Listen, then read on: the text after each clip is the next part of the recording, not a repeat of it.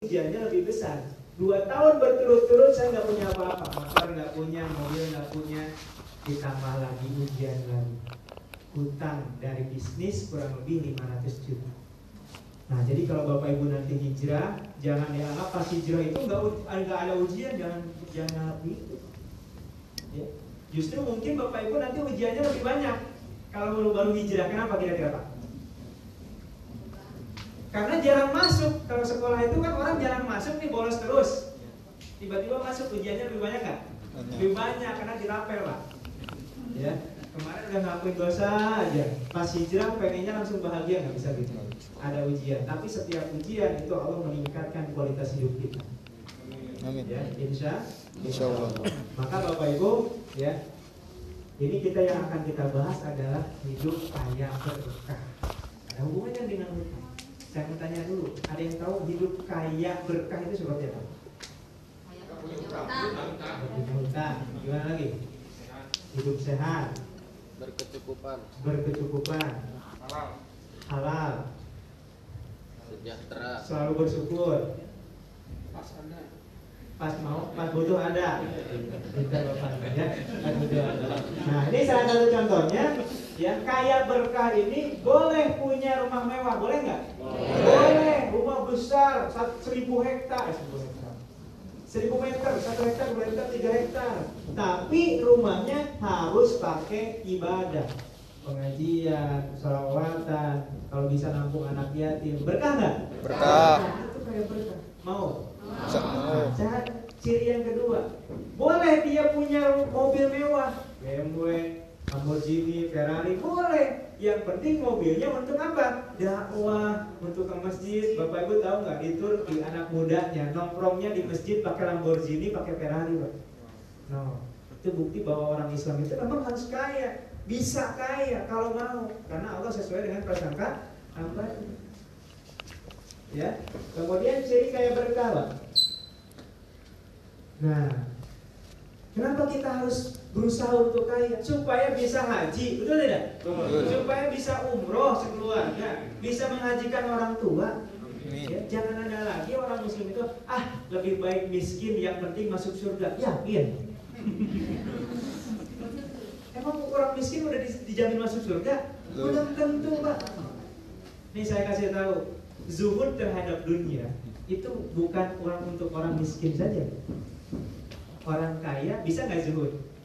Bisa. Dia punya Lamborghini karena zuhud gitu kan, tinggalin aja, langsung sholat. Oh, udah biarin aja mau hilang kan mau enggak. Dia tetap sholat. Itu namanya zuhud. Ju. Coba orang orang miskin misalnya. Aduh, mau sholat apa kerja? Mau sholat apa kerja? Aduh, ada yang tagih hutang lagi. Milih apa akhirnya? Milih kerja. Nah, udah miskin gak zuhud lagi. Ini kebanyakan seperti itu, Pak. Ya, jadi harus eh, mindset kaya kita itu harus dibangun.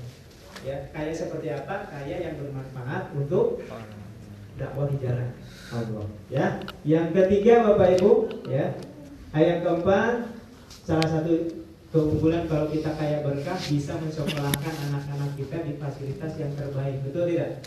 Di pondok pesantren yang terbaik. Jangan ngarepin gratis mulu, Pak. Yang yang terbaik, yang bisa habis Quran. Amin. Amin. Ya. Yang bisa menjadi pebisnis yang soleh solehah. Amin. Amin. Ya. Kemudian selanjutnya ini tadi. Nah ini bisa membangun masjid. Siapa yang pengen bangun masjid? Katakan saya. Saya. Dari hati katakan saya. Saya. Bismillah. Jangan sampai rumah di dunia ini megah, di akhirat gak punya rumah. Karena kita nggak ada pikiran buat bangun masjid. Yang lebih sengsara lagi, orang udah mah di dunia ngontrak terus, di akhirat gak punya rumah, sengsara, Pak. Betul tidak? Iya. Oke, nah maka Bismillah kita sama-sama bangun masjid. Minimal bangun masjid sambil ya selama hidup kita. Bisa terus. Oke, selanjutnya, nah ini bisa sedekah lebih besar. Ya, saya mau tanya, mendingan sedekah kecil tapi ikhlas atau sebagai sedekah besar tapi berat? Sedekah besar. Tapi berat. Sedekah besar tapi keras. Lebih jelas lagi. Besar tapi keras.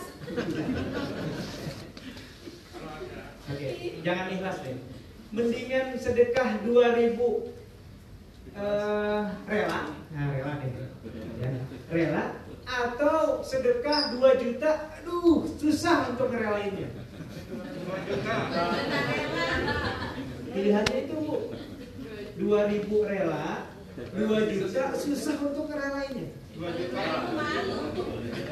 Yo, ini mana? Yang kecil. Anggap aja ada 2 juta 2 jutanya nih. Nah, 2 juta ya Pak ya? Luar biasa. Tepuk tangan dong buat bapaknya. Nah, inilah kebanyakan masalah di umat muslim saat ini. Menganggap ikhlas itu adalah kerelaan. Bukan Pak. Rasulullah itu dalam hadisnya berilah yang engkau cintai. Cinta. Kira-kira kalau ngasih yang dicintai, ini saya cinta banget ya sama, sama handphone ini. Saya kasih berat nggak? Berat. Maka sedekah yang bagus itu yang menandakan kita tauhid kepada Allah, yakin kepada Allah adalah sedekah yang ber- berat. Maka ketika kita berani sedekah yang berat, berarti itu tandanya kita yakin kepada Allah, Allah akan membalas dengan yang lebih baru. Rasulullah itu ada benda kesayangan, nah, tiba-tiba jamaahnya minta. Rasul ini bagus. Berat nggak? Berat. Tapi karena Allah menyembelih Nabi Ismail, rela apa berat? Berat. Pak. Tapi karena Allah meskipun berat diikhlaskan gitu. Nah sedekah juga itu. Makin besar Bapak Ibu sedekah, nanti insya Allah luar biasa Pak. Bapak Ibu kalau sudah merasakan nikmatnya sedekah yang berat dilakukan, itu akan ketagihan Pak. Ya, apa pun cita-cita Bapak Ibu akan dimudahkan oleh Allah Subhanahu wa taala. Ya. Nah, yang selanjutnya bebas hutang riba. Jangan ngimpi, Pak. Bapak bisa kaya berkah kalau masih ngutang riba. Jangan mimpi. Nggak ada ceritanya dari zaman Nabi sampai sekarang yang utang riba, yang uh, kredit riba itu kaya berkah nggak ada. Pak. Maka mulai saat ini yang sudah terlanjur, aduh mas, saya udah terlanjur nyicil rumah 5 tahun, gimana dong? Pilihannya dua pak, dijual, kalau nggak dijual berat, masih berat ya udah tobatin aja, ya berjanji nggak nggak akan mengulangi lagi. Bisa? Siap? Siap? Siap. Siap? Siap. Siap? Siap. Oke. Nah, Bapak Ibu, pertanyaannya, mau nggak kayak berkah? Mau. Siapa yang pengen kaya, yang pengen kaya berkah, pengen kaya berkah. Katakan, saya mau kaya berkah. Saya mau kaya berkah. Takbir. Allahu Akbar. Ya, oke. Nah, selanjutnya, bagaimana cara tepatnya? Cara tepat menuju kaya berkah. Ada tiga langkah, Pak. Langkah pertama, perbaiki mindset dulu. Jangan-jangan ada dari lingkungan kita atau orang tua kita yang masuk secara tidak sengaja bahwa kita ini benci dengan orang kaya. Ah, ntar kalau kaya saya sombong. Ah, kalau kaya ntar hisapnya susah. Jangan-jangan ada mindset yang salah dalam pikiran kita. Sehingga kita kerja dari jam 7 sore, pagi sampai jam 5 sore setiap hari bukannya ngumpul-ngumpul harta kekayaan tapi ngumpul-ngumpul Pikiran. Ngumpul-ngumpul Utang. hutang. Betul nggak? Coba. Ada nggak di antara bapak ibu yang udah jadi karyawan belasan tahun, tapi sampai saat ini masih nyicil? Kayaknya di dalam hatinya semua bilang iya iya saya saya. saya." Ternyata Pak ini adalah konspirasi yang memang disetting dari zaman dahulu supaya kita ini sekolah berapa tahun Pak? SD berapa tahun? Enam. 6 tahun. SMP Tiga. sudah 9 tahun. Tambah SMA Dua 12 tahun. Tambah kuliah? Empat. 5 tahun. 17 tahun. 17 tahun cuma untuk ngantri jadi karyawan. Yang gajinya nggak cukup buat bayar cicilan. Betul apa betul? Betul.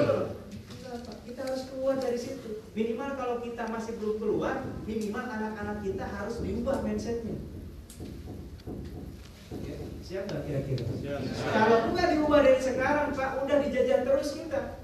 Udah dipastikan anak-anak kita mengikuti cara-cara kita. Jadi karyawan, kerja setiap hari, boro-boro mikirin dakwah, numpuk-numpuk hutang, buat makan kasbon, hutang lagi, pengen rumah, nyicil, pengen motor, nyi- Nyicil. Ini sudah ketetapan. Kalau Bapak Ibu nggak merubah dari saat ini, maka selanjutnya anak-anak Bapak Ibu akan seperti itu. Nauzubillah min. Maka saya mau tanya, siapa di antara Bapak Ibu yang mau merubah mindsetnya mulai saat ini untuk menjadi kaya bersama? Katakan saya. Saya. Nah itu yang pertama mindset. Kenapa jadi begini?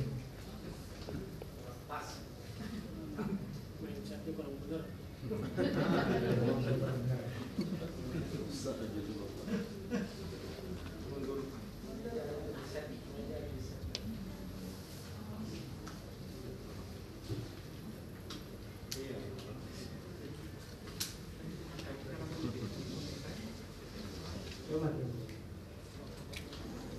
pakai dinding aja pak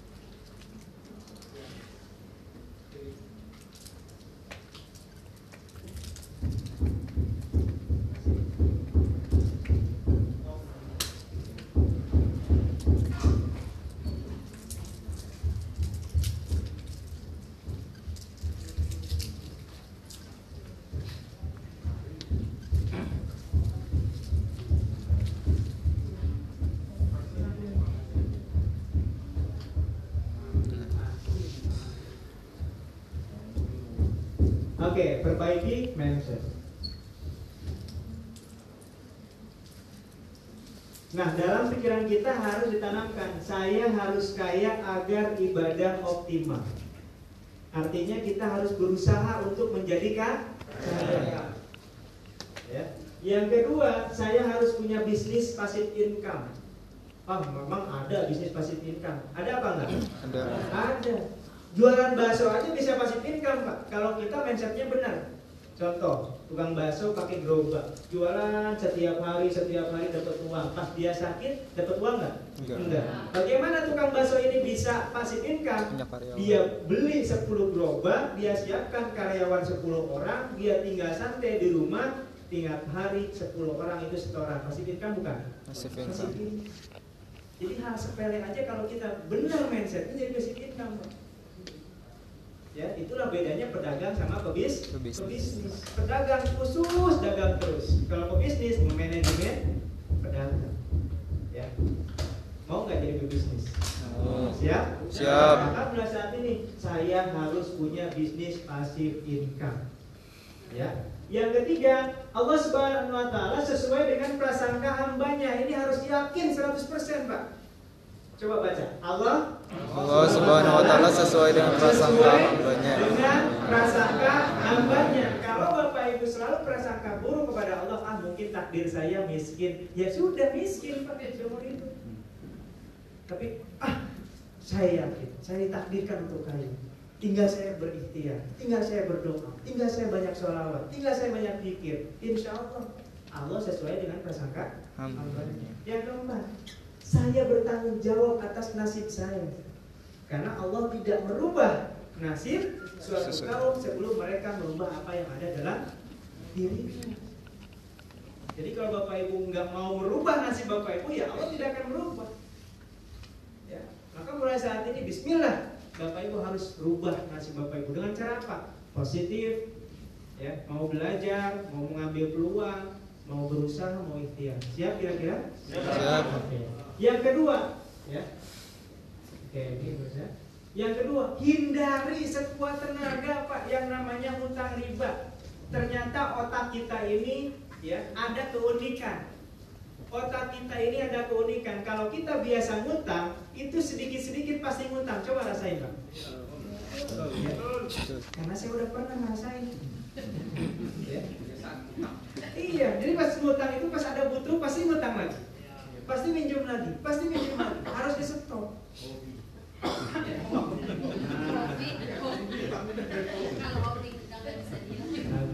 Jadi stopnya gimana? Yakinlah, saya meskipun gak ngutang, insya Allah Allah tolong. Udah gitu aja.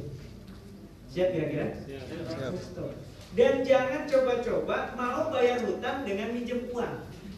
Pinjem uang untuk bayar hutang itu stop pak. Gak bakal betul, gak bakal habis. Malah nambah, nambah, nambah lubang. Nah, akhirnya kita malu ke sini malu, ke sini malu, ke sini malu.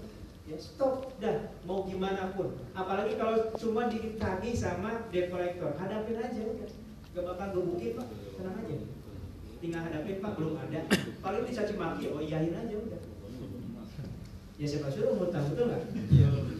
Nah, kebiasaan utang, apalagi utang riba menahan kita dari hidup kayak berkah. Ya ini sudah rumus pak. Ya. Nah ini bapak ibu nanti buka di surat al-baqarah ayat 276 Allah memusnahkan riba dan menyuburkan sedekah.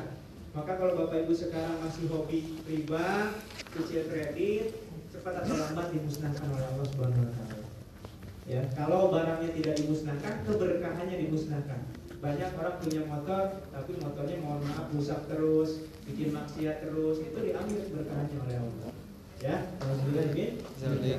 Kemudian Al-Baqarah ayat 279. Barang siapa kalau Bapak Ibu kata Allah, Bapak Ibu sudah tahu dosanya riba, masih kekeh ngeyel ngelakuin hutang riba kata Allah. Allah dan Rasulnya menantang perang terhadap Bapak Ibu semuanya. Siap nggak perang sama Allah dan Rasul? Nah, saya mau nggak berani Pak. Oke. Nah, yang ketiga mulailah membangun bis Bisnis. Maka hari ini ya kita akan memberikan sebuah peluang bisnis yang peluang bisnis ini tidak hanya sekedar teori tapi saya sudah merasakannya Pak yang tadi di awal saya cerita ketika sudah hijrah terus dari hutang riba saya diuji oleh Allah punya hutang kurang lebih 500 juta gara-gara bisnis yang saya harus kembalikan uang tersebut dalam waktu tiga bulan ya maka yang bisa saya lakukan apa kira-kira? Bapak Ibu punya hutang misalkan anak hari ini punya hutang 500 juta harus balik tiga bulan dari sekarang paling lama. Kalau nggak balik itu uang pilihannya dua Bapak Ibu di penjara atau digebukin pilih yang mana?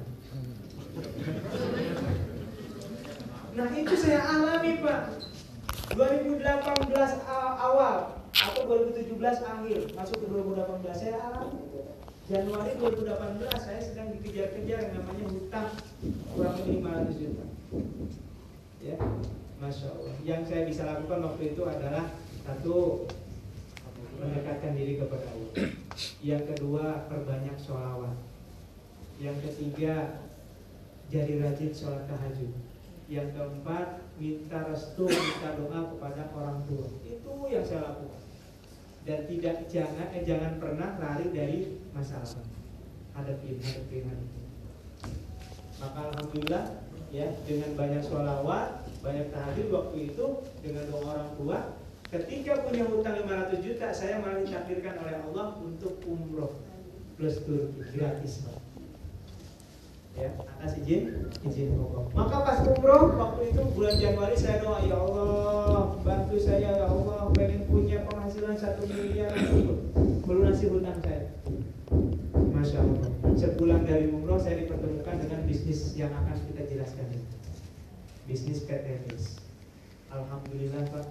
Atas pertolongan Allah saya menjalankan bisnis PTBS ini dalam waktu 40 hari hutang saya lunas. Alhamdulillah. Alhamdulillah. Takbir. Allahu Akbar. Takbir. Allahu Akbar. Pada detik itu saya yakin 1000% kalau kita sudah oleh Allah semusnahil apa pun, sesulit apa pun akan dimudahkan oleh Allah maka Bapak Ibu mulai saat ini gak usah banyak mikir untuk gimana caranya dapat duit. Gak usah banyak mikir. Banyak zikir. Banyak tobat sama Allah. Banyak istighfar, banyak sholawat. Nanti diberikan jalannya yang mudah sama Allah. Insya Insya Allah. Insya Allah. Maka Alhamdulillah Bapak Ibu Detik ini Alhamdulillah Saya terbebas dari hutang riba Dan saya juga sudah punya mobil tanpa harus kredit. Meskipun mobil saya hanya BMW Tapi cash Bapak Ibu dan saya sudah merasakan ternyata punya BMW cash lebih enak daripada punya Etios nyicil. Ya. Rumah meskipun harganya cuma 1,3 miliar cash ada sertifikatnya Bapak Ibu Siapa yang mau katakan? Dulu ya, dulu saya ngelihat rumah 500 juta aja saya mikir nyicilnya berapa puluh tahun, berapa per bulan. Tapi kalau kita sudah hijrah, kalau kita sudah yakin sama Allah, mudah bagi Allah ngasih. Ya, mudah banget Pak. Tinggal bilang apa? Pun. Ya. Nah, mulailah membangun bisnis. Aduh mas, bagaimana cara bebas hutang riba kalau kita sudah terlanjur bebas hutang terlanjur kena hutang riba? Yang pertama, pahami bayar riba tadi sudah. Yang kedua, mau dan segera tobat. Siapa yang siap mulai detik ini tobat? Ya, nanti kalau yang biasa bangun tahajud, sholat tobat sebelum sholat tahajud. Jam 3 Kalau nggak biasa satu 12 setelah sholat isya. Siap kira-kira? Dua saja. Ya. Yang ketiga berkumpul dengan komunitas yang memang sama-sama pengen bebas hutang riba. Yang memang sudah bebas ya, sudah bebas dari hutang riba. Dan di komunitas kita ya banyak sekali sudah ribuan yang sudah terbebas dari hutang. Ada hutangnya miliaran, ada ratusan juta. Alhamdulillah dengan wasilahnya komunitas bisnis PTBS ini bisa bebas hutang ini. Insya Allah berikutnya Bapak Ibu ya. Amin. Yang keempat Bapak Ibu mulai bisnis sesuai syariah. Nah tapi Bapak Ibu perlu dicatat. Kalau Bapak Ibu sudah mau hijrah, biasanya cobaannya banyak, yang manfaatin banyak. Makanya jangan heran sekarang banyak investasi syariah akhirnya dibawa kabur uangnya. Kenapa bisa begitu? Karena kita sudah terlena, suka terlena umat Islam itu. Ayo nabung investasi syariah 10 juta nanti ada penghasilan rutin setiap bulan. Bohong pak, nggak ada yang kayak gitu pak. 10 juta nanti 10 persen per bulan nggak ada saya jamin. Kalau ada itu tutup bang, nggak ada yang jadi karyawan. Semuanya di situ nyimpan semua orang. Wah, ya nggak ada. Jadi jangan terperdaya dengan yang namanya investasi syariah ya kecuali yang memang benar-benar syariah. Nah, cara memilih bisnisnya gimana? Yang pertama, legalitas dari pemerintah harus lengkap. Yang kedua, sertifikasi halal bisnisnya minimal dari MUI daerah yang bisa mempertanggungjawabkan bahwa bisnisnya sistemnya syari syariah. Ya. Lebih bagus lagi kalau Bapak Ibu telaah sendiri, ya. Gimana letak syariahnya? Ada enggak hal-hal yang haram? Yang ketiga, produknya harus dibutuhkan oleh banyak orang dan bermanfaat. Ya, jangan wah jualan petasan nih banyak untungnya. Jangan. Jualan. Ya. Nah, yang keempat, mohon maaf kalau ada yang dalam petasan. yang keempat, sistemnya menguntungkan dan sesuai syariah. Ya, yang kelima, usahakan ada bukti orang yang sudah sukses menjalankan bisnis itu supaya kita bisa mencontoh orang yang sudah su sukses. Ya, inilah cara memilih bisnis sesuai syariah. Maka hari ini saya memperkenalkan dengan bangga sebuah perusahaan ya namanya PT BES, tapi biasa dikenal dengan Eco Racing, Pak. Ya, karena produk unggulan kita sebelum pandemi itu Eco Racing luar biasa bahkan sampai ke luar negeri Bapak Ibu. Nah, ketika pandemi kemarin dibatasi penggunaan kendaraan ya agak menurun, tapi tetap kita punya produk-produk andalan. Nanti kita akan jelaskan produknya. Nah, PTBS ini Bapak Ibu yang punya tagline membangun ekonomi kerakyatan dengan program kemitraan berbasis syariah. Nah, perusahaan inilah yang menjadi wasilah saya terbebas dari hutang. Ya, saya hutang 500 juta dulu merasa besar banget. Ternyata banyak mitra-mitra PTBS yang hutangnya lebih besar dari saya awalnya. Ada yang 2 miliar, ada yang 7 miliar. Alhamdulillah bisa bebas hutang, Pak. Yang kalau Bapak Ibu hutangnya masih 100 jutaan atau ratusan juta ke bawah, insya Allah lebih cepat lunasnya. Amin. Atau miliaran juga hutangnya. Gak lunas lunas. Mudah-mudahan hari ini mulai bisa lunas. Ya. Oke. Solusi meraih impian bebas dari hutang riba bersama PTBS Bapak Ibu. Ya, kita kenalan dulu dengan perusahaannya. Untuk PTBS ini singkatan dari PT Bandung Eko Sinergi Teknologi. Ya, adalah perusahaan yang bergerak di bidang penjualan langsung atau direct selling. Kenapa harus penjualan langsung nanti kita akan jelaskan. Kemudian kantor pusatnya ada di Bandung, Pak. Ada orang Bandung nggak? Oh enggak ada. Ya. Ada yang pernah ke Bandung? Banyak ya. Di Grand Surapati Core. Jadi kalau dari sini pakai kendaraan umum keluarnya di Pasteur, tol Pasteur. Lurus terus gedung sate lurus terus nanti sebelah kiri ada PTBS. Ini logonya gede kok dari jalan kelihatan. Ekspresi. Ya. Nah, visinya apa sih perusahaan PTBS ini? Menjadi perusahaan bebas riba yang membantu umat terbebas dari hutang riba. Ini Pak yang luar biasa. Visinya aja udah spesifik. Membantu umat bebas hutang riba. Makanya nggak heran sampai detik ini udah ribuan yang terbebas dari hutang riba dengan masalah PTBS. Ya. Motonya tadi go berkah no riba. Ya. Makanya ketika kita uh, yel yel ditanya apa uh, sinergi, Bapak Ibu jawabnya tadi gimana? Go berkah no riba. Coba ya. Sinergi. Go berkah no riba. Sinergi.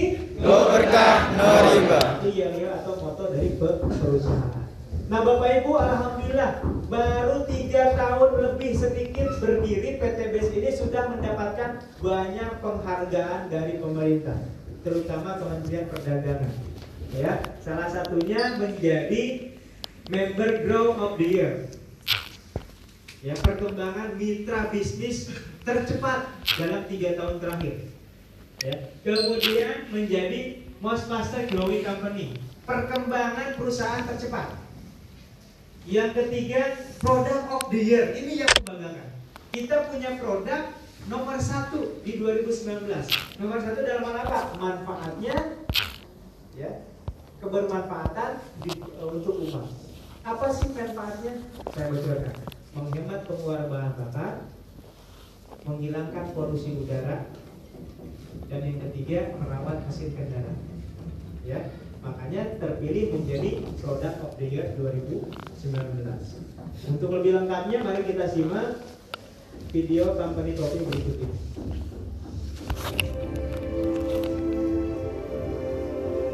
Sistemnya, dicek produknya, kita sudah terhindar dari lima hal ini, maka mendapatkan sertifikasi ha- halal bisnis, bukan sertifikasi halal produknya saja, ya, tapi sistem sistemnya.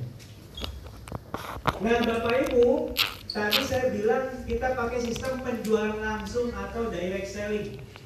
Apa itu sistem penjualan langsung? Sistem penjualan langsung itu Bapak Ibu sebagai konsumen, sebagai mitra berhak menjual produk pertama, yang kedua berhak menjalankan bisnis, menjalankan usaha. Nah, contohnya kayak waralaba atau franchise. Kalau franchise Indo April berapa? Berapa? 700 sekarang. Bahkan ada yang sampai 1 miliar, tergantung eh, di daerah juga, daerah mana. Ya. Itu bayar franchise-nya saja Bapak Ibu. Kira-kira yang bisa franchise Indo April orang menengah ke bawah atau menengah ke atas? Maka jangan heran di Indonesia yang kaya makin yang miskin makin menjelek ke bawah Bapak Ibu. Ya, kenapa? Karena yang menguntungkan yang pasif income adanya air terus. Properti yang punya duit, franchise waralaba yang punya duit, yang punya modal. Maka rakyat ya sudah tinggal demonya aja kan gitu. Karena terus tergerus. Nah, maka sistem penjualan langsung ini Bapak Ibu memfasilitasi kita ya masyarakat-masyarakat yang tidak punya modal ratusan juta miliaran tapi bisa penghasilan miliaran. Bagaimana caranya? Memberikan hak usaha kepada mitra-mitra bisnisnya. Ya, jadi PTBS ini memberikan hak usaha kepada Bapak Ibu kalau Bapak Ibu mau bermitra dengan modal yang sekecil-kecilnya, penghasilan yang sebesar-besarnya.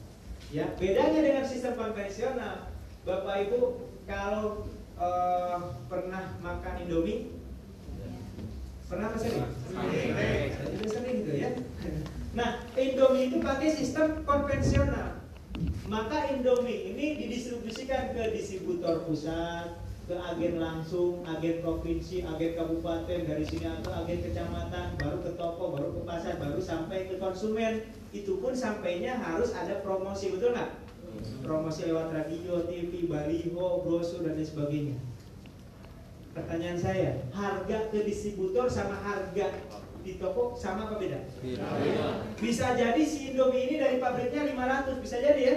Bisa. 500 ke distributor jadi 650.